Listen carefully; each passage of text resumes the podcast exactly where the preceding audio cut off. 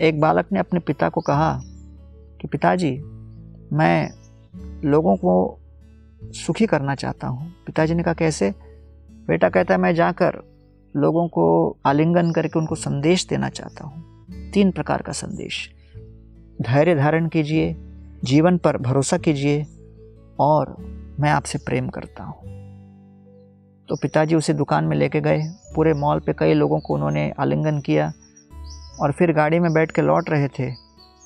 और तब अचानक बेटे ने पिताजी को कहा, पिताजी, क्यों नहीं इस घर के सामने आप रोको और मैं यहाँ पर जो रहते होंगे, उनको भी ये संदेश दे के आता हूँ। पिताजी ने गाड़ी रोका, अपने बच्चे को लेके गए। द्वार पर जब वो खटखटाए, द्वार खुली, एक बूढ़ी महिला, वयोवृद्ध महिला वहाँ खड़ी थी और पुत्र ने मुस्कुराते हुए ज़ोर से कहा, देखिए, आप धीरज रखिए जीवन पर भरोसा कीजिए और मैं आपसे प्रेम करता हूँ। जैसे महिला ने ये शब्द सुने, उसके मुख पर एक विशाल मुस्कान छा गई और वो कहने लगी, वास्तव में भगवान ने आपको भेजा है। पिताजी ने कहा, क्यों, क्या हो गया? तो कहने लगे, अरे, मैं अपने पति को खो बैठी कुछ दिन पहले, मेरे बच्चे नहीं, और मैं बहुत परेशान थी। अकेलापन मुझे खा रहा था और मैं सोच रहा था मैं अपना जीवन ध्वस्त कर दूँ, समाप्त कर दूँ। देखिए, दूसरे कमरे में मैंने एक सूली लटका के रखी है। मैं आत्महत्या करने के लिए तैयार थी और जैसे ही गले में मैंने डोरी डाली, तभी अचानक घंटी बजी, द्वार पे घंटी बजी और मैंने जब द्वार खोला, तब देखा कि आपका पुत्र खड़ा है और उसने ये तीन संदेश दिया कि धैर्य रखो, भरोसा करो जीवन पर और मैं आपसे प्रेम करता हूँ।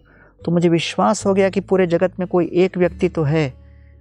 जो मेरे साथ संबंध स्थापित करना चाहता है, मेरा मेरा प्रोत्साहन कर रहा है। और ये आशा की किरण डूबते के लिए तिनके का सहारा बन गई है और मैं फिर जीना आरंभ करूँगी।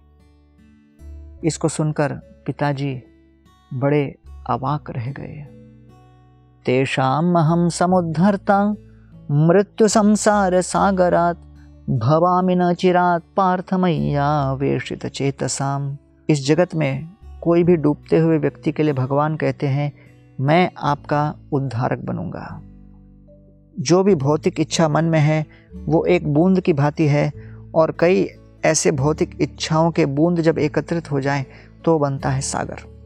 तो इन इच्छा रूपी सागर से मुक्त करने के लिए केवल भगवान श्री कृष्ण ही हैं जो प्रकट होकर हमें आध्यात्मिक दिव्य सेवा में नियोजित करके हमें इन स्वतंत्र इच्छाओं से मुक्त करेंगे।